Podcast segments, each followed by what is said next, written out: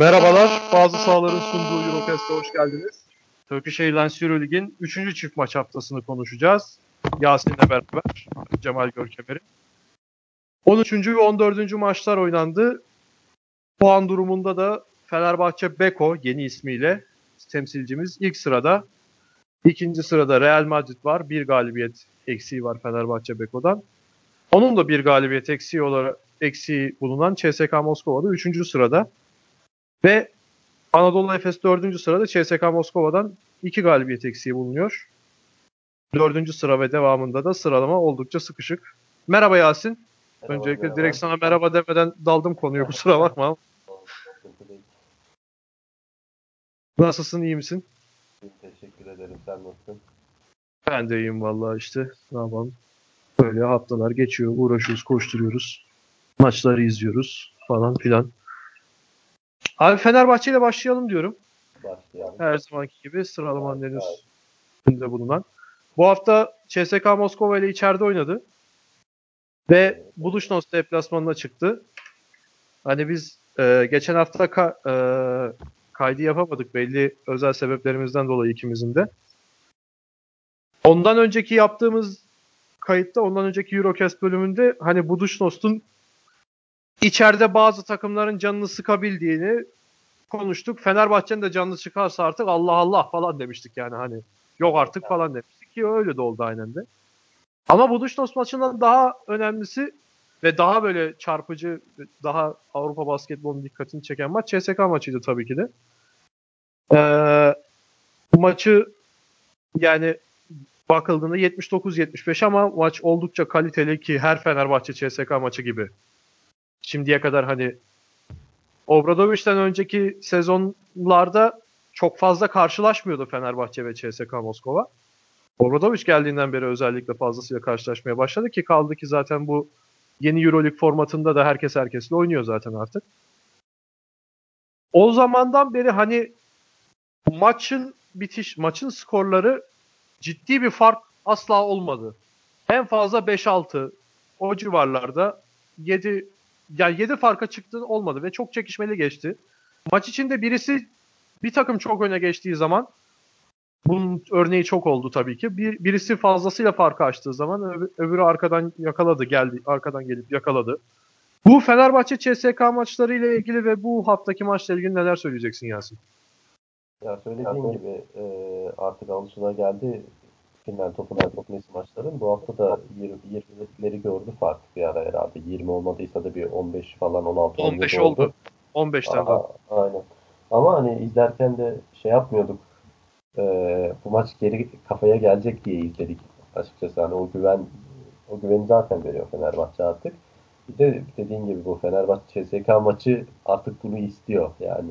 Son periyotta son topa kafada girmeyi istiyor yani. Güzel de oldu hatta son 3 dakikaya bir 7 sayı falan geride girdi Fenerbahçe diye evet, asıl çarpıcı olan da oydu. Maç 15 sayıya çıktı. Devre e, 48-36 CSK'nın üstünlüğüyle bitti. 12 sayı farkla. Evet, ben evet. devre bittiğinde arkadaşlara mesaj atmıştım. Hatta ben e, Twitter'da da paylaştım. Böyle iyi oldu. Geri dönmesi buradan daha zevkli olur, şanlı olur, izlenecek bir maç olur falan demiştim hatta. Yani evet. pek çok kişi de aynı fikirdedir. Ondan neredeyse eminim. Aynen. Oradan geri döndü Fenerbahçe ama son çeyrekte bir de 7 sayı daha bir açtı CSK farkı. Hani tekrardan evet. kazanma havasına sok girdi Fener. E, ben kazanma havasına gitti CSK. Açıkçası orada gitti demiştim biraz. Biraz gitti dedim. Hani bu sefer herhalde olmadı dedim. Çünkü 7 sayı 3 dakika ve karşısındaki takım hani CSK kolay kolay değildi. Harbiden kolay değildi. Ama işte birkaç kritik hücum Guduric falan çok güzel taşıdılar maçı. Ben beklemiyordum. Son 3 dakika dediğin gibi devre arasında ben de senin gibiydim. Hani buradan geri döner Fener diyordum ama o son 3 dakika 7 sayıya biraz içimden demiştim hani herhalde gitti bu sefer falan demiştim ben de. Ama gitmedi harbiden tebrik etmek lazım yani. Ya saha içine gireceğim biraz hani teknik detayına. Abi maçın başlangıcında Will Clyburn özellikle ve ee, neydi bunların İtalyan kartları? Daniel Hackett ha. Daniel Hackett. Hı. O da hiç ortalıkta yoktu ha. Milano'dan beridir hiç ne Olympiakos'ta falan gö- ortalıkta gözükmüyordu adam. Ama yine de büyük transferler yaptı. Nasıl bir menajeri de varsa helal olsun yani. Yani Fenerbahçe'nin karşısında abi şey gibi kalıyorlardı benim gördüğüm izlediğim kadarıyla İl, ilk yarıda. Hani bu Space Jam'de yetenekleri toptan alıyorlar da böyle bir fizikleri de şişiyor bu canavarların. Öküz gibi Evet. oluyorlar. Aynı Fenerbahçeliler karşısında yani Fenerli oyuncular karşısında birebir de öyle kalıyorlardı ve Clyburn olsun, Corey Higgins olsun hatta Daniel Hackett bile ka- arkasına Sulukas'ı ve Dixon aldığında zaten özellikle o ikisinin üstüne gittiler. Evet. Fizik avantajlarını kullanıp sürekli sırtı dönük oynadılar. Sürekli sırtını alıp götürdüler. Aynen dediğin gibi Ve- maç Hani çok acayip şutlar soktular mesela. Ya şey bile pivotları kimdi kısa kalan? Kyle Hines. evet. İki eli üzerinden falan atıyordu böyle. Yani aynen. bu fiziksel üstünlüğü kullanıp bir de çok anormal şutlar da sokunca artık yani e, tabii ki 12 sayılık fark 15 sayılık fark kaçınılmaz oldu. Bu konuda neler söyleyeceksin? Ya dediğin gibi yaklaşık bir özellikle ilk iki çeyrekte ya full birebir oyun üzerinden yenildi Fenerbahçe. Hani iyi savunma yapmaya çalışıyorlar takım halinde ama mutlaka bir bire kalıyorlar. İşte e, dediğin gibi hani Clyburn birebir oynuyor, basket faulle bitiriyor. Hackett arkasına alıyor, bitiriyor. İşte Higgins zaten birebir de bizim Fenerbahçe'nin kartlarından daha fizikli. E, Dekolo desen birebir alıyor, oynuyor falan filan. Dekolo Ya bir tür- ama iyi sattı bu maç. Ya Dekolo'yu zaten oynatmadı. 14 dakika Çok- süre almış. Ya 14 dakika oynadı da oynadığı sürede birkaç böyle bir şeyler yapabilse onu Dimitris evet. oynatırdı. Bu maç çok Oynatmadı. fena sattı. Onun içeride de Oynatmadı. bir problem var herhalde Aynen. CSK'da. Rodriguez'le Dekolo'yu oturttu zaten maçın sonunda. Evet evet. Higgins oynadı maç sonunda. İkisini oturttu. Zaten genelde Higgins oynuyor onları maç sonunda ama yine de Higgins de mesela maçın sonunda çok iyi olmadığı dönemlerde yine de Dekolo'ya falan dönmedi hiç. Ama Higgins oynarken abi biz daha önce de konuştuk. Mesela Real Madrid'le oynadıkları maçın sonrasında yaptığımız kayıtta da söylemiştik. Hani Higgins, De Colo varken, Sergio Rodriguez varken daha kıymetli oluyor. Yaptıkları daha etkili oluyor. Çünkü hani e, rakip savunma onların onlara Evet. biraz daha odaklı olduğu için kendisine daha rahat alan açılmış oluyor. Ama burada bu Fenerbahçe'de Ataşehir'deki maçta Higgins tek başına sahadaydı. Yani Rodriguez yani tek başına derken Rodriguez ve De Colo'yla beraber değildi. Evet. Hackett'la beraber sahadaydı. Hani o biraz ilginç oldu ve ser, kaçırdığı serbest atışla kaçırmış mıydı ya Higgins? Kaçırdı. Evet 4'te 2 atmış maç boyunca zaten. Sonunda da kaçırmıştı yani. Onda çok onun da çok ciddi etkisi olmuştu Evet. yani kaybetmelerinde. Ee, bir daha bir şeye değinmek istiyorum. Fenerbahçe şimdi bugün şu anda yaptığımız kayıttan yaklaşık 1-2 saat önce 1 saat oldu mu ya? 2 saat önce falan 3 saat önce e, Sinan Erdem de Galatasaray'a kaybetti. Evet. Hani bu o maçı kaybetmemiş olsaydı ben Fenerbahçe maç kaybetmiyor. Bu nedir böyle falan diye girecektim konuya ama hani e, Galatasaray'a kaybetti ki Galatasaray'da da abi neydi o Amerikalı şut oynadı? Aaron Harris. Hines miydi? Harris. Harris. Aaron Harris. He. Evet evet Evet. Aaron Harris. Ne attıysa girdi ya. evet. 8'de 7 mi attı yanlış görmediysem. Hatta bir 9'da 7 kaçırdıklarından, kaçırdıklarından biri de faul zaten. Sulukas faul yaptı. Hani Ha olabilir evet. Ara- de öyle, birini de öyle kaçırdı. Görememiş Evet. olabilir de.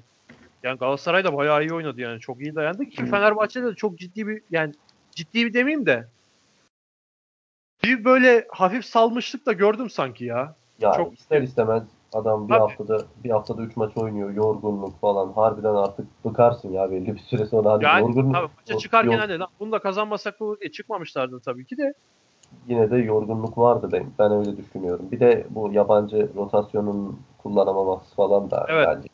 Ben Datome'yi çok aradı bence bu maç Fenerbahçe. Aynen öyle. Sonuçta- Datome'yi çok aradı. Guduric tutmayınca ne bileyim Kalinic tutmayınca Datome'ye dönüyorsun falan filan. Bu sefer dönemedin mesela. Yani Yani Şut belki- sokan uzun, boyu uzun şut sokan bir adam lazımdı yani Evet. Fenerbahçe. Aynen öyle. Normal bence Galatasaray için de hedef maçtı sonuçta Fenerbahçe'yi yenmek. Hani Yani Onu- seyirci falan da motive olmuş. aynen son iki yıldır falan kötü giden basketbolda Fenerbahçe'yi yenmek ekstra baya baya ekstra motivasyon sağlayacaktı zaten Evet. Galatasaray'a. Ki zaten başkanların açıklamasını falan gördüm az önce de son 20, 20 yıllık Galatasaray tarihinin önemli bir anıydı bugün falan diye açıklama yapmışlar. Yok ya tamam. aynen Bence aynen. şey gibi değildi abi. Hani Galatasaray'ın Fenerbahçe'yi yendiği basketbolda maçları konuşacaksak bu Altı 6 kişiyle. yenmişlerdi. Evet. 2014-15'teydi. İçerideki lig maçı. Hatta Evet. Sinan Güler Sinan Güler Sinan Galatasaray. Güler'i gördüğüm ilk oyun kurucu performansıydı. Bugüne o güne kadar hep böyle Doğuş Balbay gibi savunmada iş yapan, atletik, kolu uzun falan diye biliniyordu Sinan Güler veya ben öyle izliyordum. Öyle söyleyeyim. O maçta gör, gördüğüm Sinan Güler'in ilk böyle şeyiydi. İkili oyunda falan ters taraftaki şutörü görüyor. Falan böyle crossover yapıp şut atıyor. Sinan Güler'in ilk gördüğüm oyun kurucu performansıydı o maç. Neyse konumuza dönelim. İşte şey diyordum. E, hani Galatasaray'ın başkan açıklamasını falan şimdi onu açtım da yanlış olmasın diye. Hani şey demiş konuşmaya aslında bin atlı o gün dev gibi bir orduyu yenmiş diye evet, evet. başlardı falan demiş. Sonra bu tarihe tanıklık inancın armaya olan sevginin mücadele ruhunun maddi güce karşı bir zaferidir diye devam etmişler. Da çok yaklaşık ya. 30, 30 kat bütçeye sahip bir rakibi yendik falan filan. Ya dediğim gibi hani normal sonuçta Fenerbahçe Avrupa'nın şu anda en iyi takımı olarak gösteriliyor. Hadi en iyi takımı demesek biraz daha objektif davranalım. En iyi 2-3 takımından biri olarak gösteriliyor. Yani, yani sonuçta bu tarz konuşması Galatasaray'ın bu derece motive olması falan filan normal bence. Bana motive olması normal de hani yani o kadar büyütülecek bir şey olduğunu düşünmüyorum yani. Galatasaray basketbolunun zamanında daha büyük yaptığı işler var yani. İşte biraz aynen. Bence büyütmeleri kendilerine zarar bence de sana katılıyorum. Evet. Yani Mustafa Cengiz'in de zaten son zamanlarda yaptığı açıklamaların ne kadar garip olduğunu da biliyoruz. Hani. Bence ya ben Galatasaray'ın basket takımına saygısızlık etmek istemiyorum. Çünkü Yok yok tabii harbiden, ki. Ben, ben de unutmuyorum zaten yani. Şu aynen, an aynen. Fenerbahçe açıklamalar evet kendilerine bence de hakaret. Yani bir, yani Galatasaray Euro Cup'ı hani böyle Euro Cup'ın en iyi kadrosu değildi aldığında mesela. Evet aynen öyle. Öyle tartışacak olursak da mesela yani daha büyük başarı aranıyorsa mesela 6 kişilik maç örneğini verdik. Evet. Yani, yani. mesela 2015-16'da Galatasaray'ın Euro Cup'ta şimdi konu hafiften dağıldı da dağılsın evet. ya. Evet. 2015-16'da Galatasaray Euro Cup aldığında yani o sezon ben benim net favorim Gran Canaria'ydı. Kadrosu çok iyiydi. Hani guard'da guard rotasyonda Pangos vardı, Sasu Salim vardı. Pot altında Alenomic o sezon çok formdaydı mesela ve koçları da Aito Garcia Reneses'ti. Ben hani çok yani Galatasaray 14 sayı farkla kazanmıştı Abdi İpekçi'de ilk maçı. Şeyde e, Gran Canaria'ya gittiğinde ben çok emindim yani 14 sayı farka rağmen ben Gran Canaria çıkar buradan diyordum. Çok kaliteli takım diyordum. Galatasaray oradan çıkmıştı. Ve dedim hani Galatasaray bunu kazanırsa şampiyon olur diye kazandı ve finalde de Strasbourg'u yenip şampiyon oldu. Hani o o çok da o da çok yani azımsanamayacak bir şey. Hani böyle eğer bugünkü Fenerbahçe galibiyetine Galatasaray başkanı bin atlı akınlarda çocuklar gibi şendik hayda bire Allah Allah diyorsa ya kupayı aldığında ne yapacaktı abi o zaman yani o zaman başkan Aynen olmuş öyle. Aynen öyle. Yani Galatasaray'ın tarihinde bundan daha büyük başarılar var tabii ki. Evet. Neyse Euroleague konumuza dönecek olursak. Şey Diyeceğim bir şey var mıydı? Ben kestim mi? CSK maçında o Veseli'nin şeyleri gördün mü ya bu top kapıp böyle sağından atıp solundan geçip smaç Evet evet falan. Rodriguez'e yaptı değil mi onu? Aynen. Baya böyle eli, parmağıyla itti abi öbür tarafından koştu gitti. Aynen. O bak çok garibime gitti. O e, karşı takımın set oyununun başlangıcındaki o pas arasını çok iyi yapmaya başladı. Yani son 4-5 maçtır her maç bir tane falan yapıyor neredeyse ya. Abi zaten hücumda pota altı oyuncusu gibi oynuyor ama savunmada bayağı forvet oyuncusu gibi savunuyor ya. A- aynen öyle. 2-11 zaten boyu. Hani bir pivota göre çok uzun denmez. Evet. Ortalama pivotun birazcık kısası denebilir belki. Evet. Hani gerçi Kyle Heinz'i saymıyoruz. Kyle Heinz'i geç. Ee, savunmada hani kısaları da gayet iyi savunabiliyor. Ekpeyudo mesela efsane bir kısa savunmacısıydı bir uzun olarak. Yan Veseli de o seviyeye yaklaşıyor yavaş yavaş. Hani evet. pek daha önce de konuştuk. Asist özelliğini kattığını söyledik hani hücumda kendi evet. repertuarına. Savunmada da çok acayip şeyler katıyor kendisine. Yine 3 asist yaptı hani Sulukas 5, Veseli 3 bence iyi. Bir de 9'da 7 serbest atış atmış. Serbest atışına da maşallah diyelim aynı şekilde devam ediyor. Evet. Evet. Bir de abi Marco Guduric de mesela. Evet.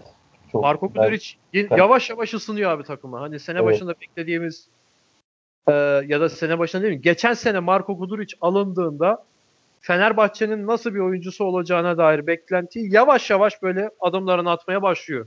Hani tam oldu yine diyemeyiz. Bir Real Madrid maçını da görelim tabii ki ama. Aynen öyle. Ama kaliteli oynadı bence de. 3'te 3 üçlük. Bir de kritik üçlükler. Evet evet. Ben bence çok kaliteliydi. Clyburn müydü? Higgins miydi? Arda arda atmaya başlamıştı da cevabı ha yok şeye şeyde vermişti. kaydı yapmadığımızın gafını yapmış olduk. Milano maçında Mike James'e cevabı vermiştin. Evet aynen. O da güzel cevap vermiştin. Ee, Evet. Bu konu Fenerbahçe konusunda abi söylenebilecek başka bir şey. Yani Buduknos maçı vardı. Ona sonra mı geçeceğiz? Bundan hemen geçelim? Budućnost maçında da hani konuşulacak ne var? Çok şu anda hatırlayamadım varsa da Yani hani. senin dediğin Bak- şey var işte hani Buduknos iyi gidiyordu. Evinde özellikle iyiydi falan filan derken hani Fenerbahçe kalitesini Ya konuşulacak şey derken tabii ki oturup konuşmak Aha. İstediğimizde saatler alır. O ayrı da Evet. hani hem Ekstra- süreden yememiş olur hem de hani ekstra Ekstra bir şey olmadı yok ya dediğin gibi. Ya bir şey hoşuma gitti benim onu gördüm. Buduknos'un başkanının açıklaması vardı gördün mü? Ha evet evet evet evet evet. O iyiydi. be. Örnek aldığımız organizasyon Fenerbahçe organizasyonu. Taraftarlar buraya da geliyor. Evet İşte aynen böyle öyle. falan. Aynen Ya- öyle.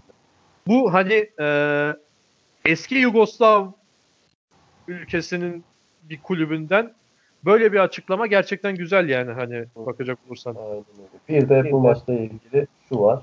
Loven bu maçta 3'te 2 üçlük attı.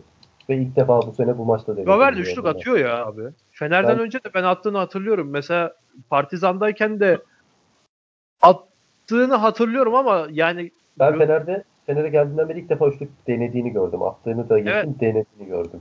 Bu öncesinde maçta. de öncesinde de atıyordu. Hatta şey vardı. E, özetine denk gelirsen izle Eurobasket 2015 İspanya Fransa yarı finali. Evet. Hani böyle hücum tıkandığında Lovern'in üçlüğüne bile ayakta kaldığı oluyordu Fransa'nın. Hmm, Ben bilmiyordum onu ama iyi bence. Yani- iki. Milli takımda falan da üçlük atıyordu. Partizan'da da atıyordu. NBA'de hiç izlemedim. NBA'yi bilmiyorum ama. Bir de Eric Green de ilk defa bir Euroleague maçında ortalamanın bir tık üstünde bir performans sergiledi. Evet. Herhalde. Evet evet. Abi zaten şeyde e, Nicolo Melli sıfır sayı Budućnost maçında. Bir de Datome sıfır sayı. Aha. Bunun dışında herkes süre almış zaten. Takımdaki, takımdaki herkes ve bu iki sayıdan iki isim dışında da herkes skor atmış. Bu hani Evet. bayağı bir takımın evet. e, nasıl söyleyeyim sana takım oyununu güzel oynadıklarını gösteriyor diye net bir cümle kurmak doğru olmayabilir ama hani herkesten katkı alabiliyor olmak çok önemli bir şeydir yani öyle söyleyebiliriz. bu Evet. cümleyi. Aynen öyle. Abi e, Fenerbahçe'yi artık her hafta övmekten ağzımız yamulacak neredeyse. Öv öv bitmiyor. Yani bugün de övmeye başlasak yine bitiremeyiz. Aynen öyle. Bir nazar boncuğu Galatasaray mağlubiyeti aldı. Az önce de konuştuk. Ee, şu an için hani önceki haftalardan konuştuğumuz ekstra bir durum yok Fenerbahçe ile ilgili. Aynen O öyle. yüzden e, Efes'e geçelim diyorum. Sıralamada Türk takım Geçelim. olarak e, Türk takımları içinde Fenerbahçe'nin altında bulunan Efes'e geçelim. Dördüncü sırada abi Efes. Evet. Nazar, Ee, de- nazar değdirmiştik Efes'e zaten geçen haftaki. Nazar mı hani olağan bir durum mu şu andaki bulunan? Yok Ben esprisini arasında- diyorum. Bence de olağan bir durum. Esprisini diyorum yani. Olağan buydu. Bence bunu bekliyorduk zaten biz.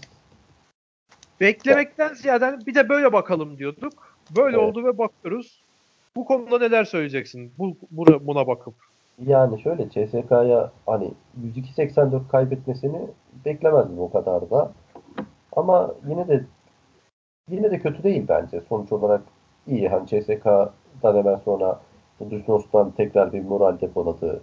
Hani gerçi Budusnos maçı da çok bir kriter değil ama e, bence hala iyi gidiyor. Hani duvara tosladı diyemeyiz bence. O kadar da kötü durumda değil. Ki Yo zaten- tosladı da devam edilebilir bir duvara tosladı. Hani mesela A- bu, Aynen öyle. bu 3 Ya mağlubiyet da evet dediğim Ha, gibi bunlara. CSK, CSK deplasmanına tosla yani. Aynen öyle. ya bu 3 mağlubiyet atıyorum. Panathinaikos, Maccabi, Milano olmuş olsaydı veya işte Evet. Bayern Münih veya işte Baskonya olmuş olsaydı o daha böyle bir hani evet. bu seviyedeki takımlara da geçemiyorsak gibi bir soru işareti bırakırdı. Aynen Ama hani Real Madrid, e, CSK ve Olympiakos'a mağlup olmak o kadar da ağır olmuyor. Fakat ben bu konuda şunu söyleyeceğim. E, şeyde abi Panat e, özür dilerim. Real Madrid maçını hani böyle son çeyrekte zaten Evet. son çeyrek geri dönüşüyle aldı Real Madrid. Hadi ona dedik ki tamam olur böyle şeyler. Zaten böyle tecrübe olacak falan. Olympiakos maçını da kazanabilecek noktaya gelmişti. Onu da deplasmanda kaybetti Efes. Evet. Bu dışında zaten arada bir e, bir ara gazı yaparak geçti. Abi CSK maçında rezalet bir savunma yaptı Efes. Yani biz dedik ya Fenerbahçe maçıyla ilgili CSK'da fiziksel üstünlüğünü çok iyi kullandı ve çok ne istiyorsa attı falan CSK oyuncuları için. Abi Efes maçında canları ne istiyorsa yaptılar ya. Evet. Hani maçı izlemiştim ben. Ee, şöyle söyleyeyim sana. Yani ikili oyunu oynarken oyundan vazgeçip sonra kendisi şey yapıyor. Hani oyunu oynarken karar değiştirip başka türlü sayı buluyorlardı. Biliyorum anlatabildim mi? Hı hı, aynen. Hani ya bir şeyi karar verip onu yapıp öyle sayı bulmaktan ziyade artık bir oyuna karar verip bir hücum setine karar verip onu yaparken oyunun içinde değiştirip ona göre de şey yapıyorlardı. Hani on, on, öyle bile sayı bulabiliyorlardı. Çok rahat sayı buluyordu CSKA Moskova Efes karşısında. Ve Efes de savunma yapmaya hiç niyeti yok gibiydi. Bana biraz e, ilk haftalardaki Jalgiris maçını hatırlattı içerideki. Hmm. Sen ne söyleyeceksin bu konuda? Ya şöyle hani dediğin gibi CSK Fener'i bile birebir de aşırı zorladı bütün pozisyonlarda falan. Ki Fener'in bence savunması Efes'ten çok daha iyi bir takım. Hani Efes'i zorlaması dediğin gibi e, bence çok da garip değil ama ben de sana katılıyorum. Bir tık ekstra oldu harbiden. Hani hiç direnç gösteremedi.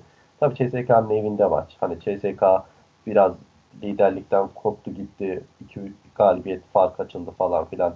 Hani onu toparlamak için motive, motivasyonları yüksek oynadılar falan filan ama yine de dediğin gibi hani CSK'nın zaten o birebir oyunları, hücum kalitesi zaten tartışılmaz. Efes'in savunması bence de biraz sınıfta kaldı denebilir. Abi bir de hücumda da iyiydi Efes. Yani hani eğer Evet. savunmayı düzgün yapabiliyor olsaydı maçı kazanabilecek bir hücum performansı da gösteriyordu yani. Aynen, 27-12 kesinlikle. üçlük atmış maç boyunca hani 27-12'de ikilik atmış. 54'te 24 sağ içi Evet. isabeti. Hani e, şutları falan giriyordu da Mitz için. Hücumları, hücumda gayet akıcılardı. Ama işte e, savunmada gerekli isteği göstermeyince CSK Moskova tabii ki darma duman eder seni. Bir daha bir şey söyleyeceğim. Sen dedin ya CSK Moskova evinde oynuyor diye. Ben o konuyla ilgili bir şey sormak istiyorum. CSK Moskova'nın iç saha baskısı nedir sence abi? Ne durumdadır? Ya da taraftar mı diyeyim artık? CSK Bence çok kötü bence. çok kötü mü, az mı veya gerek mi yok? Hani Ya- Yani ya şöyle bence olsa çok farklı seviyeye gelir. Bence gelir. Yani neden gerek olmasın ki abi sonuçta taraftar taraftardır. Bugün işte Galatasaray Fener maçında gördüm taraftarı. Bence Evet. o- olsa çok farklı olur. Hani CSK harbiden bence kalite olarak Euroleague'deki en kaliteli takımlardan biri. Birebir oyuncu bazında düşündüğün zaman. Hani tam Fenerbahçe de olabilir. Evet, Fenerbahçe şu an çok iyi falan diyoruz ama Fenerbahçe böyle daha çok Obradovic'in elinde takım olarak iyi falan gibi. Ama bence birebir oyuncu kalitesi olarak CSK Fenerbahçe'nin de üstünde bence. Çünkü abi hani adam kenarda Deko'da oturuyor, Rodriguez oynuyor, Higgins giriyor falan. Hani bizde Sinan giriyor.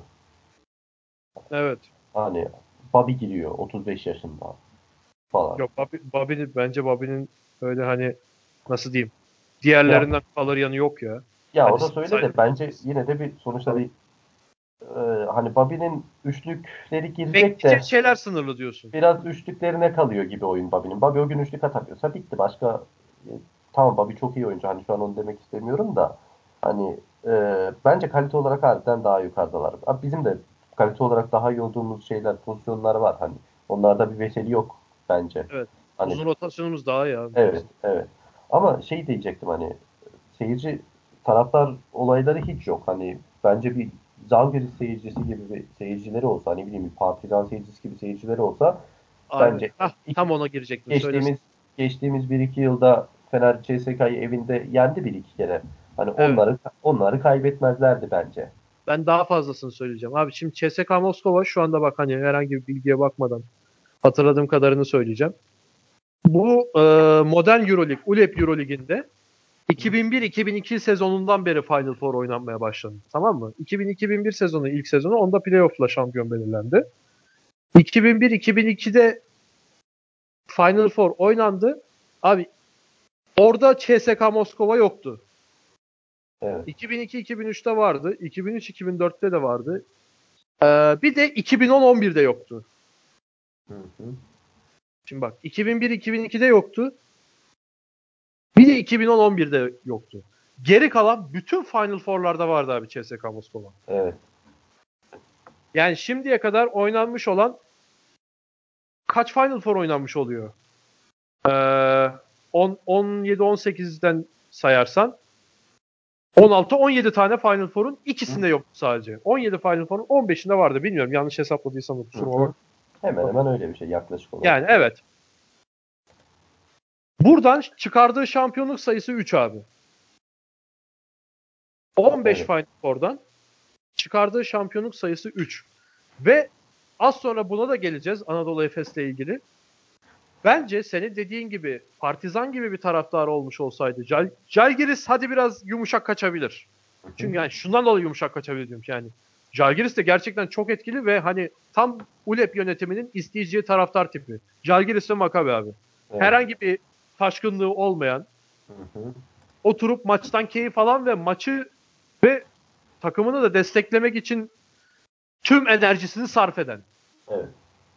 Ya şimdi bunların Partizan'dan, Kızıl Yıldız'dan falan farkı hani böyle toplu halde senkronlu bir şekilde la la la la falan yok. Hani davullu falan bir taraftar grubu diye tanımlanabilecek bir şey yok bunlarda ama şimdi Jalgiris'i bir kenara koyuyorum. Partizan gibi, Fenerbahçe gibi Fenerbahçe'yi de o şeyde sayabiliriz. Bu Ülker Arena yapıldığından beri biraz değişti o profil ama yine yani mesela Abdi İpekçi şu anda sağlam olsa yine orada maç oluyor olsa yine bir partizan tarzı bir taraftar görülebilir Fenerbahçe'nin.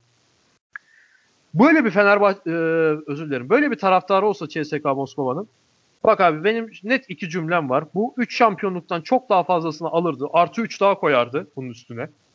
Ve Miloš Teodosic 7 sene oynamazdı abi CSK'da. 7 sene mi oynadı? 6 sene mi oynadı? Evet. Yani şundan dolayı diyeceğim. Ve ha şunu da diyeceğim. Fener maçından sonra Moskova'ya geri dönemezdi abi Nando Kolo. Evet. Yani abartarak söylüyorum. Tabii ki dönebilirdi de hani Anladım. büyük infial çıkardı yani.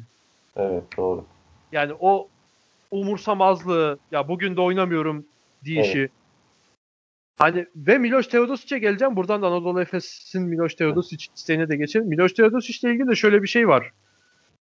Abi adam inanılmaz yetenekli. Hani bunu böyle tartışacak değiliz zaten burada. Evet. Miloš Teodosic'in nasıl bir oyuncu olduğuna dair.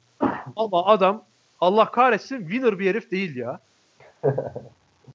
Ya bak Ya. ben buna nerede karar verdim biliyor musun? Bunun karar verilebilecek çok pozisyon oldu. Çok böyle fırsatta verdi insanlara, görüntüde verdi. Mesela şeyi hatırlıyor musun? 2014 Final Four'unda Maccabi ile yarı finalde oynuyorlardı. Şak diye topu Tyrese Dye's'a verdi elden. Evet. Kenardan oyuna sokarken. Bir bu var.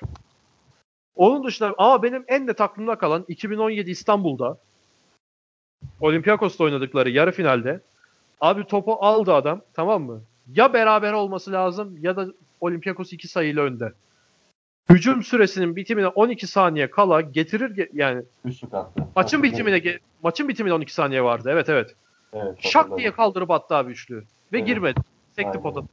Ve CSK'da o maçı kaybetti.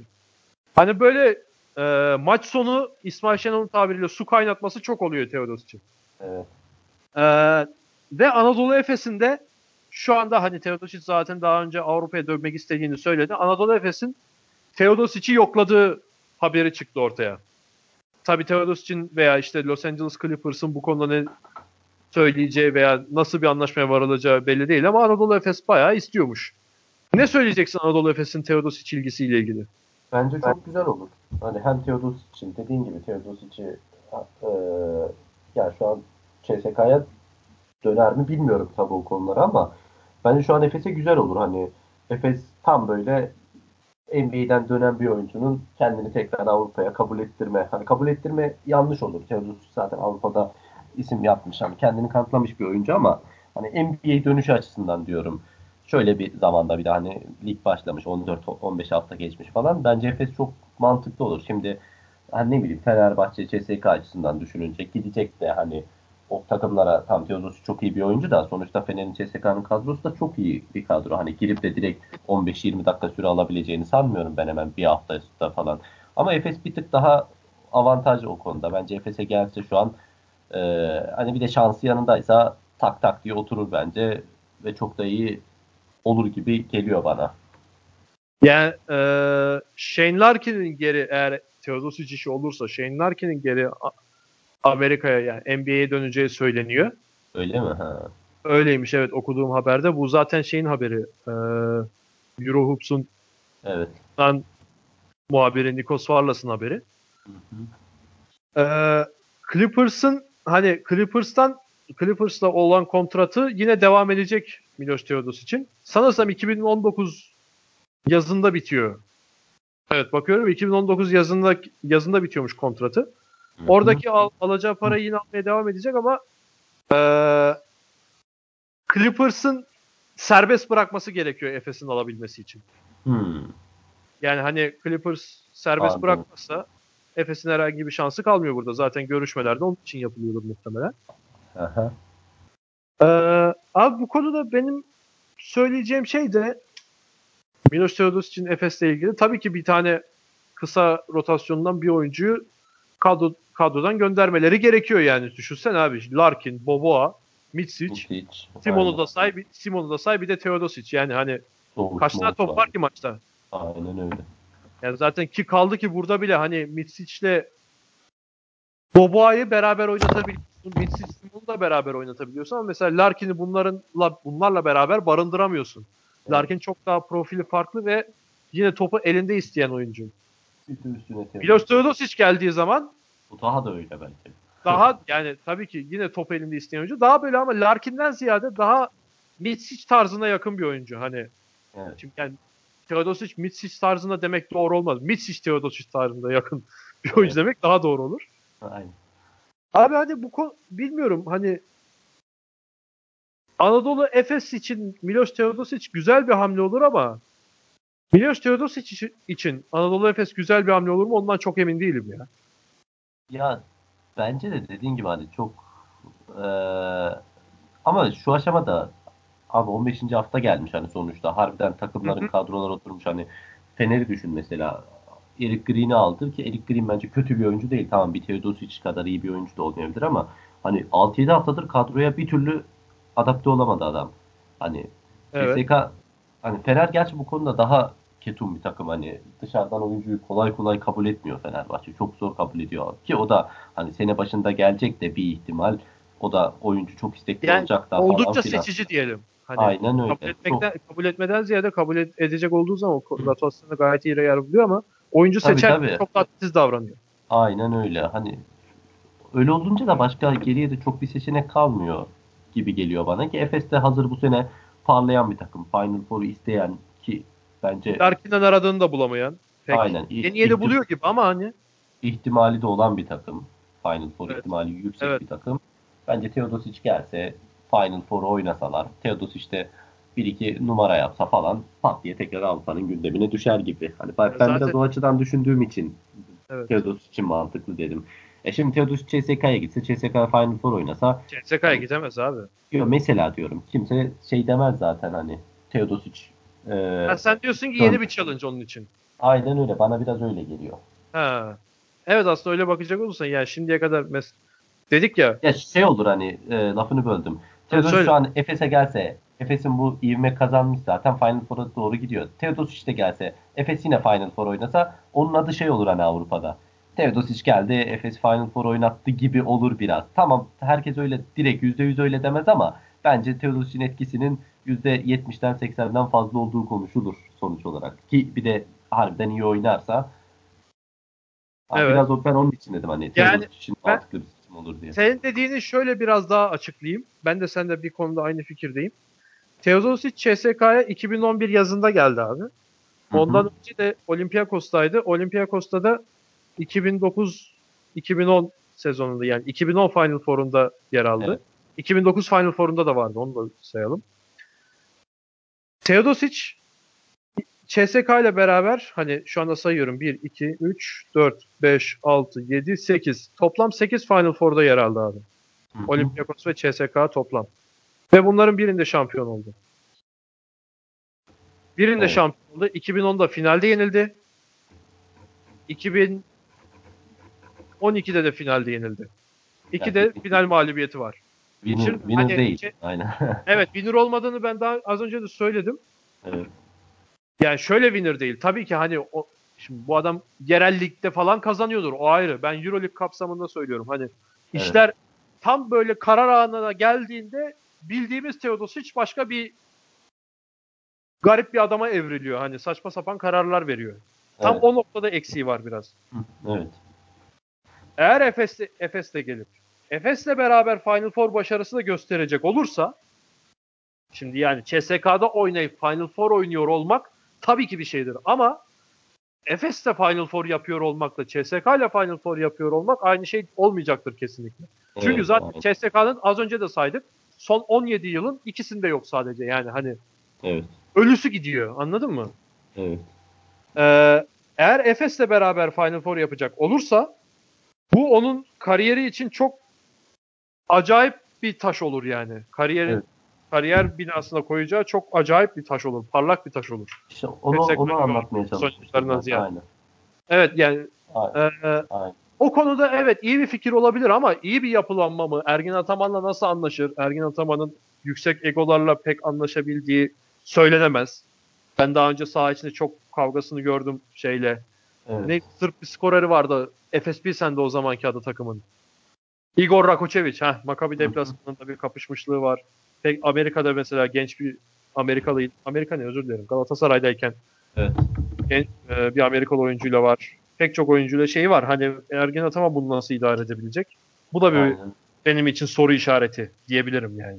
Evet bence de öyle. Ama yani dediğin gibi bunları düşünmediğimiz zaman e, senin o son anlattığın bir 3-4 dakika önce anlattığın şeyi anlatmaya çalışmıştım ben. Hı hı. Anladım. Peki abi Efes konusunda söyleyecek başka bir şey yoksa diğer yok. temsilcimiz. Darüşşafaka Tekfen'e geçelim. Darüşşafaka Ee, evet. Darüşşafaka Tekfen koç değişikliğinden beri ligde bir maç oynadı ve onu da kazandı. Banvit deplasmanı. Oldukça da önemli bir karşılaşma zaten o da. Hani Banvit'i deplasmanda yenmek az uz bir şey de değildir lig içinde. Fakat Euroleague'de kaybetmeye de devam ediyor. Bu konudaki görüşlerini alayım Yasin. Neler söyleyecek? Sel- Selçuk Ermek geldi. E, Bence biraz toparlandılar ki kaybettikleri maçlarda son topta ne bileyim eski Darüşşafaka'nın görüntüsünden uzaktı biraz. Hani fark yemedi en azından. Hı. öyle hani maçı bırakmadı. Zalgiris'e olsun 4 sayıyla kaybetti. İşte Panathinaikos'a 8 sayıyla kaybetti. İşte Kimki'ye son topla kaybetti zaten falan. Yani bu bence prestij açısından güzel bir şey. Bu böyle yakın kaybetmek. Sonuçta o da 3 mağlubiyet. Ama bu maçları 15'er sayıyla kaybetmek de 3 mağlubiyet. Puan olarak aynı belki ama prestij, işte Euroleague'e yakışma açısından bence toparlandı. Ya tabii bu bir şeye yansıdı mı? Hayır. Yine mağlubiyet, yine mağlubiyet. Ha, başka bir şey, şey, bir beklenti olur mu? Hiç sanmıyorum. Zaten çok çok uzak oralardan. Ama bence prestiji bir tık olsun toparladı. Keyif verme açısından bence bir tık olsun toparladı. Hareketlilik geldi diyorsun yani. hareketlilik geldi. En azından şey olmadı hani. Lan bu takımın burada ne işi var demiyor en azından kimse. O bile yeter bence bir Türk temsilcisi adına. Evet Yani o zaten beni, maçı beni o üzüyordu açıkçası. Beni o üzüyordu biraz. Hani herkesin şamar olana dönmüş. Ne bileyim eksi 143 averaj yapmış bir takım. Hani gelen giden yeniyor. Hiç maçları zevkli değil. Kimse izlemiyor falan. Ama şu an en azından biraz hareketlilik geldi. Keyif veriyor. O bile yeter bence. izletiyor maçları diyorsun yani. Aynen öyle. Bir heyecan oluyor en azından ya. Evet zaten bu iki maçı da bu e, çift maç haftasındaki Jalgiris ve Kimki maçları da bir ara kazanma noktasına da geldik. Kaldı, kaldı ki Ahmet Çakı ile beraberken de kazanma noktasına getirip Evet doğru. verdiği maçlar olmuştu ama hani e, iki maç üst üste bunu ve Jalgiris ve Kimki gibi kendi kendi bulunduğu seviyeden bir oldukça üst seviyede olan bir takıma karşı yapıyor olması Evet. ve hani e, olumlu bir işaret. Evet aynen öyle. Ee, zaten abi sen şey söyledin hani bir Türk takımının Euroleague'de bu şekilde olması beni de üzüyor açıkçası diye. Abi Türk takımlarının Avrupa'da artık yabancı sınırından mı neyden bilmiyorum. Mesela bu sene Euro Cup'ta Türk takımı kalmadı. Evet. Türk Telekom elendi. Hı hı. Gittin mi hiç Türk Telekom'un maçına bu sene? Ee, bir, bir, bir tane gitmiştim yanlış hatırlamıyorsam. Ta başlarda ama ya. Şey sene, sezonun başında. Aha, Partizan aynen. Yok. İki, ikinci ikinci hafta maçı mıydı? Ha, tamam. Şu an o kadar Ee, kafa, o kadar kafam karışık ki bir de çift hafta çift maç haftasıydı ya. Evet Takımlar falan hep birbirine girdi. yani an- anlayabiliyorum seni de ya. Aynen. Yadırgayamam da yani. şey e, neydi onun adı? Tofaş, Galatasaray ve e, Türk Telekom da elendi. Hani Türk takımı da kalmadı Hı hı. çok hafta. Evet. FIBA Şampiyonlar Ligi'nde açıkçası durum ne bilmiyorum. Oraya pek bakamadım hani göz gezdiremedim. Fakat hani Türk takımlarının Avrupa'daki Avrupa'da yaptığı Avrupa'daki yürüyüşü diyeyim Avrupa'da yaptığı işler bu sene oldukça azaldı geç, geçen senelere göre. Geçen Evet. sene Darüşşafaka Euro Cup kazandı. Ondan önceki sene Euroleague Final Four, e, Final Four değil. Playoff'unda 3 tane 3 Türk takımımız vardı. Evet. Efes, Darüşşafaka ve Fenerbahçe. Bu sene de işte Anadolu Efes ve Fenerbahçe dışında pek Türk takımlarından ciddi bir e, başarı diyeyim veya iyi bir form grafiği göremiyoruz Avrupa kupalarında. Darüşşafaka da bunlardan birisi. Evet, Ee, aynen. Selçuk Ernak hani yaptığı fayda olarak sen şey dedin e, biraz daha oyundan keyif alıyor gibiler falan dedin. Hani ben çok şey hakim olamadım Darüşşafaka'nın bu hafta yani çok bir fark göremedim açıkçası ama Ya ben de çok göremedim de hareketlilik işte bir tık hani o da Selçuk Ernak etkisi midir değil midir tartışılır. Hani herhangi bir koç değişikliğinde de olabilirdi belki ama ya bir de şey var e, zaten Euroleague'deki aldığı mağlubiyetler çok da sürpriz sayılmazdı Darüşşafaka'nın. evet doğru. Daha çok ligdeki aldığı mağlubiyetlerden dolayı koç değişikliğine gitmişti aslında. Evet, Öyle doğru. denebilir yani bu şekilde yorumlanabilir. Bilmiyorum yöneticilerle konuşmadık tabii ki de. Yani e, zaten geldiğinden beri de milli, milli takım arası mı girmişti ya? Bir şey oldu ama bir maç oynadı Selçuk Ernak'la Darüşşafaka tekrar ve onu da kazandı Banvit deplasmanı. Evet, Evet. aynen. Yani bu anlamda iyi bir hamle oldu denilebilir şimdiden. Galiba Şimdi- iyi bir hamle gibi duruyor. Ama bakalım hani ben Selçuk Erna Banvit'te beğeniyordum ama bir e, alt yaş milli takımı performansı vardı. Hangi yıl tam hatırlamıyorum da kadroda işte Ömer Faruk Yurtseven, Egehan Arna Evet, falan gibi evet. böyle Tolga Geçim Baya müthiş kadroydu yani. O kadroya Almanya'ya mı elenmişti? Karadağ mı elenmişti? O beni bayağı hayal kırıklığına uğratmıştı. Ya şöyle O ama Selçuk Erna biraz hani sıcak bakmıyorum pek ama az önce az önce konuştuğumuz olaya geliyor şimdi. Banvit'te o başarıları kazanmakla Darüşşafaka'da kazanmak aynı şey değil bence ki. Banvit çünkü ev sahibi avantajını çok iyi kullanan bir kulüp taraftarı falan 10 numara atmosferleri var evinde. Harbiden öyle atmosferlerde maç kazanmak daha kolay oluyor. Şimdi Darüşşafaka'nın bir maçına git gör salonun halini. Hani salonda çekirdek desen yukarıda sesi sahaya geliyor. evet. Nasıl o adam nasıl motive olacak? Bu adam kimin için smaç basacak? Bastığı smaçtan ne keyif alacak? Ya- Yaptığı savunmadan ne keyif alacak yani? O bir tane Darüşşafaka'nın maçına gittim. Az önce bahsetmiştim ya hani Euroleague playoff'unda 3 tane temsilcimiz vardı Evet, diye. evet. Real Madrid maçına gitmiştim. O sene playoff'ta Real Madrid'le eşleşmişti Darüşşafaka. Ya o zamanlar yine tribün gidiyordu. Tribü gidiyor da hayır şöyle bir Evet. ortam vardı. Hani sanki böyle çok üst düzey bir balo düzenleniyor tamam mı? Hani böyle bir resepsiyonlar falan. Millet böyle şampanyasını, viskisini içerken aa maç mı vardı bir de şuna da bakalım der gibi. Hani Evet. çünkü bir de bir gün önce Abdi İpekçi'de Anadolu Efes Olympiakos maçını izlemiştim. Orada baya böyle köfteciler möfteciler olunca Aynen. Volkswagen Arena'nın olduğu yerde oldukça e, lüks bir alışveriş merkezinin yanında diyeyim. Hani tabii ki yani ra- rakip Real Madrid olunca seyirci çekmişti ama bir yani olabilecek en iyi atmosferine gitmiştim ben de. Ki O bile Zaten- değil. O bile hani evet dediğine yakın bir şeydi. Yani ben Evet. tam potanın arkasında almıştım bileti. Soluma dönüp bir bakıyordum böyle ünlüler geçiyordu hani.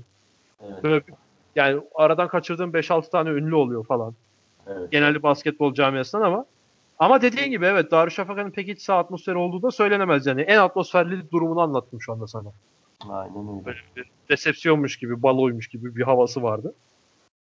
Ee, Darüşşafaka konusunda söyleyecek başka bir şey var mı? Bilmiyorum pek ne, ne söyleyebildik onu da açıkçası bilmiyorum ama Yani inşallah- Genel bir durum Tabii. değerlendirmesi yaptık işte. Evet. Bu arada Ee, ben şeye baktım, o gittiğin maça baktım da Valencia maçı gibi yani. Onu kafama takıldı 5 dakikadır onu. Aklıma sardı. Valencia mı? Valencia'nın koçu kim abi şu anda? Ee, bilmiyorum. Koçu dedin değil mi? Sesin kesildi. Evet evet. Yok bilmiyorum. Neyse ya tamam çok önemli değil. Abi şeye gelelim diyorum. Panathinaikos'taki koç değişikliği. Ee, CSKA Moskova Anadolu Efes maçını izlerken maçın ortasında şak diye İsmail Şenol bilgiyi verdi. Bu arada dedi çok dedi garip bir gelişme oldu dedi. Euroligi yakından ilgilendiriyor dedi. Aynen kurduğu cümleler buydu. Ee, Panathinaikos Xavi Pascual ile yolları ayırdı ve çok ilginç bir isim getirdi dedi. Rick Pitino'yu takımın başına getirdi abi. Rick Pitino da hani şimdi ben NCAA ile ilgilenmiyorum. Bir tek sene sonunda ha Final Four varmış. Şu şampiyon olmuş falan. Evet. Oradan duyuyoruz anca bir şeyler. Hani NCAA zaten Türkiye'de yayıncısı falan olmadığı için. Özellikle bir merak da duymuyorum açıkçası. Evet.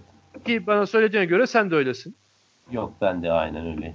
Ee, Haber, haberlerini falan görüyoruz işte. NCAA. Ama tabii ki Amerika'da NCAA'nin de kendi içerisinde çok ciddi bir organizasyon, büyük bir hani e, ortamı var diyeyim. Büyük bir ne deniyor ona? Biyolojide bir şey vardı ya. Bir isim vardı onun. Popülasyon değil de.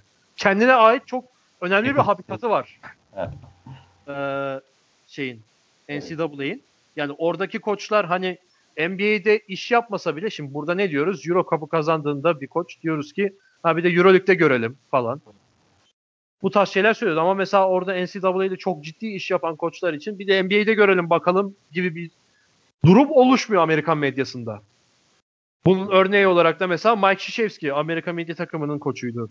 Şimdi Greg Popovich oldu. Mike Krzyzewski uzun süredir Duke, Duke Üniversitesi'nin koçuydu hani. Oradaki algı biraz daha farklı Avrupa'ya göre. Hani NCAA alt seviye olarak değil de başka bir kategori olarak görülüyor NBA'den. Tabii ki oradan oyuncu seçiliyor falan ama koçluk olarak daha farklı bir kategori olarak görülüyor. Rick Pitino da abi şöyle bir başarısı var adamın. Hani dediğimiz gibi NCAA'ye çok ilgili olmadığımızda ben biraz baktım, araştırdım. Abi 3 farklı okulla 5 kez Final Four yapmış. Bunu da yapan tek hoca. Rick Pitino. Ee, hani bu konuda bir fikrin pek yok değil mi? Hani ya. yok. İyi bir şeydir herhalde konu, bilmiyorum ama falan. Şöyle hani şimdi şimdi diyeceğim ki hani iyi bir şeye benziyor harbiden. üç, beş farklı hani okulda üç farklı tek, hocaydı. Yani, tek koçmuş. Üç farklı okulda beş Final Four mu dedin? Evet. Yani bence iyi bir şeye benziyor. ama hani NCAA, NCAA nasıl bir oluşum hani hiç... Bizon Tele nedir lan? Radyonun resimlisi. Öyle olduğu için şu anda hani sırf yorum yapmış olmak için yapacağım yani, gibi evet. hissettim kendimi ondan dolayı frenledim. Yok, hani yani bunların listesine falan da baktım ben. Dediğim gibi bunu yapabilen tek koç hani Rick Pitino'nun üst tarafında şöyle adamlar var. Yani John Wooden gibi veya işte Mike Krzyzewski gibi adamlar vardı. John Wooden'ı şöyle söyleyeyim abi sana. Kar- Karim Abdul-Jabbar'ı yetiştiren adam. Anladın mı? Hani Hall of Fame'e seçilmiş 2013'te de Rick Pitino. NCAA'den konu... Ha bir de şöyle bir şey, şöyle bir detayı var. Mesela şu anda e, NBA'de pek çok takımda koçluk yapmış oyuncuyu da mesela asistanı olarak yetiştirmiş bir adam. Mesela hmm. şu andaki Oklahoma City Thunder'ın koçu Billy Donovan. Zamanında Detroit'te koçluk yapmış olan John Custer herhalde böyle okunuyor. Quester evet. diye yazıyor. Jim O'Brien var. Boston'ın, Philadelphia'nın ve Indiana'nın koçluğunu yapmış. Bunlar da Rick Pitino'nun asistanıymış zamanında. Hani bir nevi minyatür bir Greg Popovich anladın mı NCAA'de? Evet. Ya benim şöyle hani ön, biraz ön yargılıyım ben NBA Avrupa geçişlerine genel olarak hem oyuncu hem hadi oyuncu yine bir tık neyse de koç açısından özellikle ya ben farklı olduğunu düşünüyorum oynanan basketbolun. Ki benim düşüncem de iyi halden de farklı. Hani onun için hep bir ön yargılıyım. Ama e, bakalım bir çıksınlar 2-3 maça nedir ne değildir. Ama zaten şöyle hani aynısını Selçuk Ernak daha Şupak'a da söyledik. Bir koç değişikliği olunca bir takıma bir hareketlilik ister istemez geliyor. Hani o evet. ilk 1-2-3 hafta kendini belli etmez de hani 6-7 hafta sonra bence belli eder gibi düşünüyorum ben.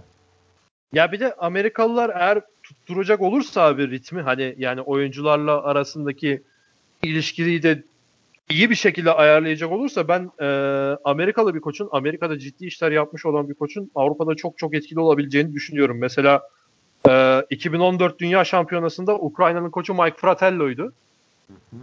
E, biz o, yani Türkiye ile de aynı gruptaydı Ukrayna. Türkiye'yi yen, yenmişti mesela. Gruptan çıkamamıştı ama belli böyle puan puan şeylerinden. Ukrayna iyi bir basketbol oynuyordu mesela Mike Fratello'nun şeyinde. Mike Fratello da NBA'de falan şu anda Atlanta Hawks'un mu? Yani şu anda NBA koçu yani Mark Fratello'da. Hani ben Rick Pitino'nu da eğer Yani zaten CV'sine de bakınca oyuncularla ilişkisidir falan hani ritmi tutturursa çok iyi işler yapacağını düşünüyorum. Panathinaikos kısmına geçecek olursak daha böyle üstüne konuşabileceğimiz konuya gelecek olursak. evet. E, Baya şey gibi oldu yalnız abi. Televizyonu yeni öğrenen. Vizyon televizyonu. işte e, abi Panathinaikos'ta şöyle bir sorun var. Yani Nick Kalates'in üstüne ne varsa yüklemişler abi. Evet. Adam da kaldırmak yani bir yere kadar da hakikaten güzel kaldırıyor. Ama bir yerden sonra da onu ya o, o kadar başarabilecek kapasitesi de yok. Çünkü adam şut atamıyor abi ya. Evet aynen öyle.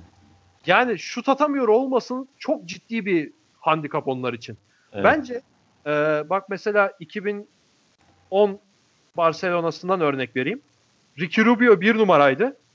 Hı hı. Ricky Rubio'nun hala şutu yok. Öyle söylenir yani NBA yorumcuları falan. Ben çok izleyemiyorum. Hı.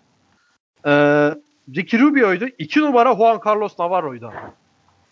Bence Panathinaikos'un da üst düz, üst kalite, üst düzey kalitede bir iki numaraya da ihtiyacı var. Bu Tabii. ihtiyacını Keith Langford'la gidermek istediler fakat pek tutmadı o bence. Evet. Keith Langford hani şampiyon bir takımı taşıyabilecek bir oyuncu değil bana göre. Evet. Bilmiyorum sen ne düşünüyorsun?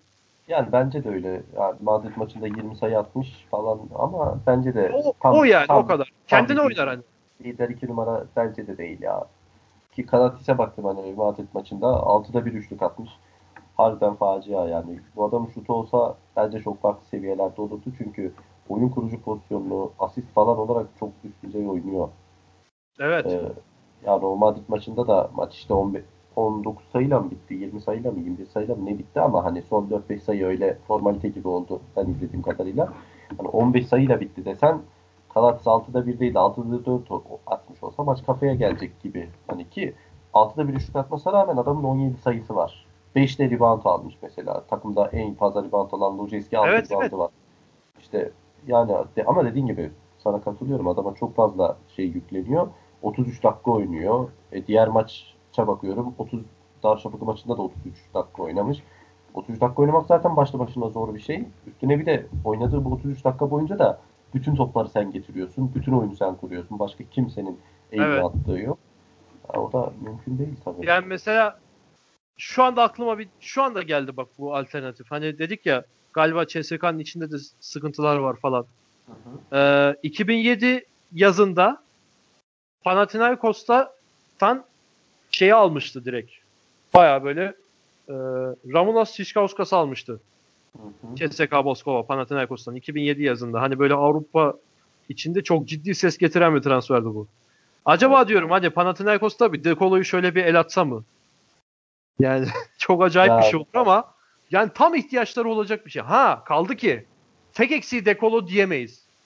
Abi uzun rotasyonu ben sene başındaki hazırlık maçında Fenerbahçe'yle oynadıkları hazırlık maçındaki gördüğümle abi bunlar bayağı iyi atletik de adamlar mücadeleci falan diyordum ama abi yavaş yavaş hani yaşlarından dolayı mı yoksa başka bir şeyden mi Tanasi Antetokounmpo dışında yani Lazmen'in James Gistin falan giderek düşüyor hani enerjisi. Ya Gis, Gis şeye dönmüş zaten o Fenerbahçe'deki haline dönmüş. Fenerbahçe'den göndermişlerdi Gis'i beğenmeyi. Fenerbahçe'deki halinden hiç değişmiş miydi ki? Ya bence geçen sene iyiydi. Bence iyiydi geçen sene. Ha. Bence iyiydi. Ama o atletikliğini falan harbiden kullanıyordu. Ki Kalatis oynatıyordu zaten gerçi yine ama Evet. e, harbiden bence dediğin gibi hani uzun rotasyonu falan iyice çökmeye başlamış. Ya bir de hani yaptıkları katkı da Lazme abi. Stefan Lazme. Kaç yaşında abi Stefan Lazme? E, 30 kaçtı ya? 36 falan Şu herhalde. an bakıyorum 82 doğumlu abi adam. Kaç oluyor? 36 herhalde. 36 oluyor. Evet. Yani yaptıkları katkı Stefan Lazme mesela. Evet. Hani- Yani, Uzun rotasyonun da çok ciddi bir revizyona ihtiyacı var. Bence kısa rotasyonunda da Nick Kalates'in yanına skorer bir guard. Hani yani cidden gözü karartıp böyle bir Dökolo tarzı bir transfere girmeleri gerekiyor. Eğer Final Four'un bir numaralı aday olmak istiyorlarsa bence. Ha diyeceklerse ki bizim şöyle bir altyapıdan oyuncumuz var ya da biz tam yetişmemiş, pişmemiş oyuncu alıp kendimiz yetiştireceğiz onu bilemeyiz. Ama mesela yani bana kalırsa bilmiyorum Kalates'in yanına iyi skor yapan dediğim gibi 2010 Barcelona'sından örnek verdim. Navarro gibi. İşte o o konuda o tarz uygun aklıma ilk De geliyor. Hani onu da şeyden dedim hani saha içinde galiba problemi var koçla falan veya işte kulüp içinde diye düşünüp onu da söyledim ama başka başka oyuncu da olabilir. Bütün o söylemiş zaten takviye ihtiyacı var falan diye. Yaparlar evet, bence. Evet, da söylemiş. Yaparlar bence. Ya bakalım Panathinaikos'un aslında ben geride gelmesini isterim ya EuroLeague sahasına hani. Bence atar kendini Panathinaikos ilk 8'e. İlk 8'e tabii atar abi. İlk 8'e atmakta bir şey yok onlar için. Onların artık hedef Final Four. Obradovic gittiğinden beri kaç evet. tane koç yediler, kaç tane Final Four'u göremediler yani. Evet. Abi Panathinaikos konusunu da kapatalım diyeceğim başka bir şey yoksa. Yok tahmine mi geçiyoruz? Tahmin değil. Bir de şey konuşalım diyorum. Evet, Tahmine de geçeceğiz. Kim ki? Şivetli ve şivetsiz. Ne kadar hmm. fark etti? Onu sana sormak istiyorum. Abi son 5 maçtır evet. şivet yok. 3 ee, üç mağlubiyet aldılar. 3 mağlubiyet 2 galibiyet. Evet. Şivet varken de Şivet varken ki 9 maçta da 3 galibiyetleri vardı. Şivet 3 hafta daha yok. Ne olacak bu Kimki'nin hali? Yani Şivet bence çok etkili oyun açısından ama senin söylediğin istatistiklere de bakınca hani çok da bir o etki etmemiş gibi gözüküyor istatistik üzerinden. Ha, oyunu izleyince kim takımını izledik izleyince oyunlarını maçlarını izleyince tabii farklı düşünüyor insan. Ki ben maçları izlediğim kadarıyla Şived'in etkisinin çok çok daha fazla olacağını düşünürdüm. Sen bu istatistikleri söyleyene kadar az önce söyledin. Evet. Hani Şived'siz 9'da kaç dedin? 9'da 3. 3 Şived'li 9'da 3, Şived'siz de 5'te 2 dedin. Şived'de hani. 5'te 2 evet. evet. Yani Şived'siz performansı yüzde olarak daha fazla hatta. Tabii bu oynadığı takımlara göre falan değişir. Bunun Tabii 5 maç üzerinde. Ya, yanlış da evet. Ee, yani bilmiyorum. Sen söyle biraz da bakalım. Sen ne diyeceksin? Ben dondum ben, ben şunu söyleyeceğim. Ee, şimdi hani ben geçen Murat Muratanoğlu'ndan duydum. Şived üzerine konuşuyorlardı. Hani diyoruz ki diyor Avrupa'nın NBA'den gerek ya NBA ile rekabet edebilecek zaten Avrupa'nın durumu yok da. Hani Avrupa'nın NBA'ye biraz daha yaklaşabiliyor olması için diyor ne eksiğimiz var diyor mesela. Yıldız eksiği var diyor. Kalite eksiği var diyor. E al sana mesela diyor elimizde yıldız var diyor Alexey Şivet. Her maç 20 küsür atan. Abi ne, ne yapmış mesela şeyde? Ee, hemen ona bakayım. Tüm sezonun ratingde lider yani mesela adam. 25.9 ratingle oynuyor ve tüm sezonun sayı kralı şu anda ortalama. 25.3 evet. sayıyla oynuyor. Aynen. Zaten ne zaman kim kim maçı istatistiklerini açsak Şivet varsa en az 22-23 60 oluyor zaten. Evet. Hani böyle bir yıldız var diyor. Elimizde var işte diyor. Bunu da böyle hani Aa, zaten maçı da kazandıramıyor diye kenara atmak bana pek mantıklı gelmiyor dedi Murat Muratanoğlu. Ben, ve ben aynen katılıyorum kendisine de. Hani ben de sevmem abi mesela. NBA'de de Russell Westbrook tarzı. Her topu eline isteyen. Siz bir çekilin kenara ben atacağım. İşte pası ve yani Tom Hurtel de bunun mesela en alt kategorideki şeydir. Yani en işe yaramaz versiyonudur mesela. Evet. Ee, yani futboldaki Ricardo Quaresma gibi tamam mı? Hani dahil olmadığı yani bir gole dahil değilse de sevinmiyor falan. Evet. Yani mesela baskette asisti direkt vermiyorsa o o basketi basketten saymıyor. Hani bu tarz oyuncuları ben de sevmiyorum. Ha Şivet bu karakterde mi onu bilmiyorum açıkçası. O kadar kim ki izlemedim. Ama hani e, bu adam bir şey yapıyor yani. Var, var elinde bir yıldız. Hani buna yönelik bir takım kurma, buna buna yönelik bir koç getirme falan hani sezon öncesi planlamayı Şved'i parlatmaya yönelik olsa Şved üzerinden ki hakikaten de Şved az önce Kit Langford için dedik ya şampiyon bir takımı taşıyabilecek kapasitede değil diye. Şved şampiyon bir takımı kap- taşıyabilecek kapasitede abi. Mesela Eurobasket 2017'de Rusya'da kimdi koç ya? Sergey Bazarevic bunu mesela çok güzel yaptı. O Rusya normalde yarı final oynayacak takım değildi abi. Ama Şved'le çok çok, çok yani yarı evet. finale kadar gittiler. Evet. Hani Şved'in etrafına bir şeyler kuracak olursan abi o adam seni şampiyonluğa kadar taşıyabilecek ışığı gösteriyor. Bence Kimki'nin sezon öncesi planlamasında bu bahsettiğim sıkıntı Kimki'nin sezon öncesi planlamasıyla alakalı bir şey. Hani ee, dediğim Aynen. gibi elindeki yıldızı parlatmaya yönelik. Dediğim gibi abi Rusya yoksa yarı finale çıkacak kapasitede bir takım değildi. yıllardır mesela aynı kadroyla oynuyorlardı neredeyse. Ha, yerine yeni oyuncular falan getirdiler ama hatırlıyor musun mesela Türkiye-Rusya maçını Ülker Arena'daki Eurobasket 2017'de? Evet. Evet, Yani biz kazanıyorduk o maçı. Şived'in anormal şutları kaybettirdi mesela. Aynen öyle. Sırbistan'ı yenmişlerdi abi grupta. Sırbistan'ı yani hani. Evet. Şived'i dediğim gibi etrafında takım kurulacak olduğunda iyi iş yapabilecek bir oyuncu. Bence bunları hani bunu Kimki'den ziyade Uleb'in de bunun üzerine kafa yorması gerekiyor bana kalırsa. Yani Şived'i de kaybetmesin bence Avrupa yani. Sergio Rodriguez gitti geldi. Bogdanovic'i kaybetti. Doncic'i kaybetti. Hani Doncic çok çok ciddi bir kayıp. Evet. Abi adam ne yapıyor öyle ya? Hani Aynen öyle. İzlemedim ama izleyenler diyor ki yani Drazen Petrovic'ten sonra gelen o ayardaki tek oyuncu diyor olabilirler yani. Ki Doncic'i zaten kaybedersin. O kal- kalibredeki adamı tutman zaten mümkün değil de. Bari bir Şived'i tutun yani değil mi? Evet. Hani ben böyle düşünüyorum Şived konusunda. Katılıyorum yani. Ee, senin söyleyeceğin bir şey yoksa abi Şived konusunda. Konuları bitirip tahmine geçelim diyorum.